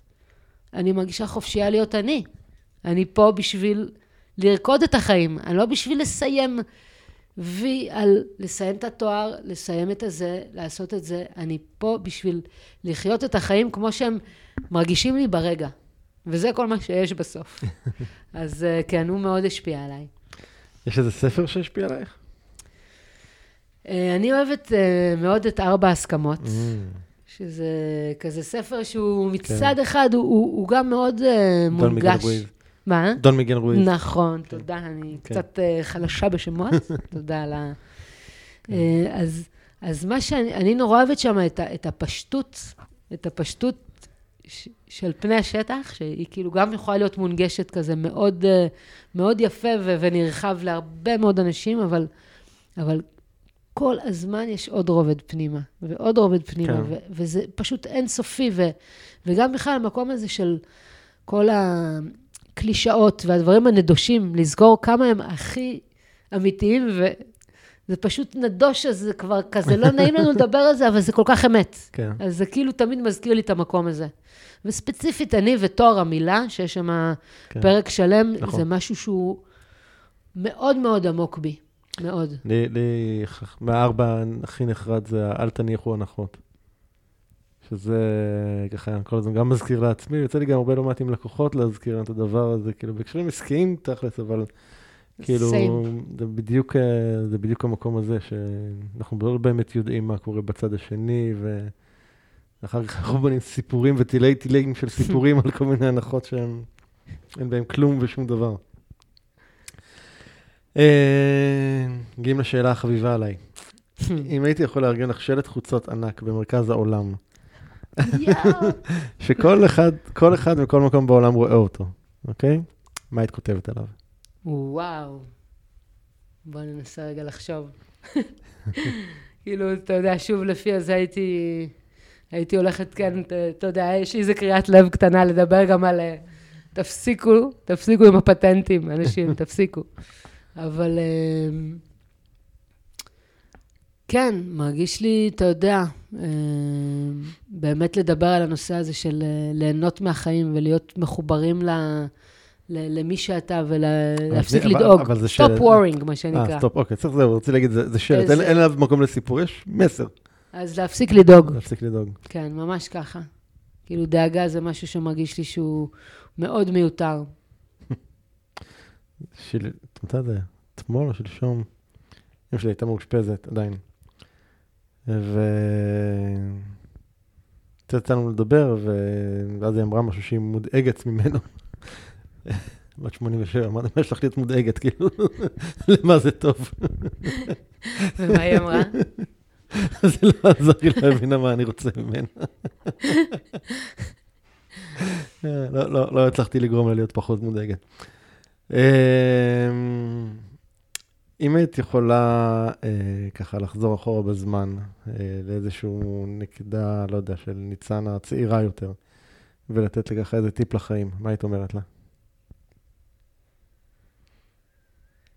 תסמכי על עצמך, אמ, פשוט. מה רוב האנשים לא יודעים עלייך? אני חושבת שרוב האנשים, גם בגלל שיש לי קצת חזות כזאת אה, עוצמתית, חזקה, אז הם באמת לא יודעים עד כמה אני רגישה מבפנים. אמ, שזה כזה קצת אופי של המזל שלי, אני סרטנית. ובאמת, אני מאוד, מאוד מרגישה את זה, אני חושבת שזה אחד מהאתגרים שלי בכלל בחיים, זה שיש לי את החוסן הפיזי, החיצוני, גם סנטריות כזאת, ומצד שני, הרבה מאוד רגישות אה, פנימית. אז לפעמים יש כזה כמו איזה דיסוננס בין המקום הזה, וגם בכלל הח- החוויה של, אה, של העולם, כזה לפעמים יכולה להיות קצת, אה, נגיד, קולות, אה, נגיד, אני שו... שאני שומעת את המשאיות האלה שעושות את הרוורסים של כן. האתרי בנייה, זה פשוט, זה תמיד מרגיש לי כמו בסצנה של אבטר, שהם פולשים להם לתוך, כאילו, אני פשוט שומעת את כל האכילה הזאת של. זה פשוט אוכל לי את הראש כזה. אז כן, יש לי הרבה רגישויות כאלה שאני, שוב, אמרתי לך, אני גם מודה עליהן, אני מרגישה שזה היכולת שלי להיות מחוברת ל... בטח. לאלמנטים כאלה, אבל זה, זה גם לא קל לי לפעמים. ולא רואים את זה, הרבה כן. פעמים לא שמים את זה לב. יש איזו שאלה, שאלה שהייתי צריך לשאול אותך ולא שאלתי? וואלה, האמת שלא עולה לי איזה משהו, אני חייבת לציין. מרגיש שזה היה פה חושפני ו... וטוב, כן. יש, אה, יש משהו שהיית רוצה לשאול אותי? משהו שהייתי רוצה לשאול אותך, איך, אה, איך מגיעים אה, לעשות כזה פודקאסט? איך הגיע הרעיון? אמ, אז האמת ששיחות כאלה עם אנשים אני עושה כבר די הרבה זמן, מ-2008. שהמילה וואו. פודקאסט עוד לא, עוד לא הייתה בנמצא. אמ, ומאוד, אה, אפשר להגיד שדי התמכרתי לעניין הזה, כאילו זה באמת לדבר עם הרבה מאוד אנשים אה, מעניינים ולהנגיש את זה בצורה חופשית להרבה מאוד אנשים. זה גם, גם הוכיח את עצמו עסקית כמהלך מאוד חכם. ולפני, איפשהו ב-2019, משהו כזה, לפני שנתיים ומשהו, אה, התחלתי להקליט פודקאסט שהיה נקרא כסף טוב, שיחות עם אנשים שמשנים את העולם, שהמטרה הייתה באמת לראיין אה, יזמים, בעלי עסקים, שהעסקים שלהם הם פה to do good, כאילו לעשות משהו טוב, לא רק למטרות רווח. ועשיתי בו איזה 40 ומשהו פרקים, ואז התחילה הקורונה. ומצאתי את עצמי עם הרבה פרקים מוקלטים שככה כל הקורונה, כל הסגר הראשון ככה, היו לי מספיק, לא הייתי צריך להקליט אף אחד, היו לי מספיק פרקים ב, בארסנל, אבל פתאום כבר לא, כבר לא משך אותי יותר הדבר הזה, ו... כי, כי בעצם גם שמתי לב גם בשיחות שם, שבסוף מה שמעניין אותי זה לא העסקים, זה האנשים שמאחורי העסקים. כן. ואז היה לה הקונספט הזה באמת של הפודקאסט הזה, של עושים שינוי, ש...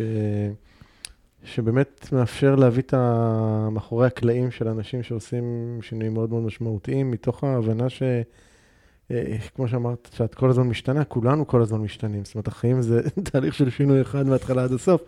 ועם זאת, אנחנו כבני אדם, אנחנו כל כך מפחדים משינויים, ואנחנו כל כך מנסים להימנע מהם, ואפילו להילחם בזה באיזושהי צורה, שזה גם קצת אבסורדי. והמטרה היא באמת להנגיש את הדבר הזה, להראות לאנשים ש... שהשינוי לא כזה מפחיד כמו שאנחנו חושבים, ושיש בו הרבה הרבה הרבה מאוד ערך גם. ושתכלס גם אין תכלס ברירה. כאילו. נכון. אנחנו לא באמת, אה, יש לנו ברירה. אה, זהו, ענה לך לשאלה? לגמרי, מקסים. מקסים, אהבתי מאוד. אה, טוב, אם מישהו רוצה ככה ליצור איתך קשר, או מה, איך, איך מוצאים אותך? אימייל זה מעולה. אוקיי, אז אנחנו נוסיף כן, אותו. אפשר, כן, אפשר לשתף את האימייל שלי, אני גם לא- גוגל, והם יגיעו לאימייל בקלות. כן. אז אנחנו נשים את זה. בדף של, בדף של הפרק בפודקאסט. נשים שם גם את הקישור לה- להרצאת TED שלך, שהיא מאוד. מאוד מעניינת, אז תוכלו לצפ- לצפות בה גם כן משם. אה, וואו, היה לי ממש ממש כיף. גם לי, איזה כיף. אז אה, הרבה, הרבה הצלחה בהמשך המסע והגילויים, ותודה רבה. תודה רבה. להתראות. להתראות.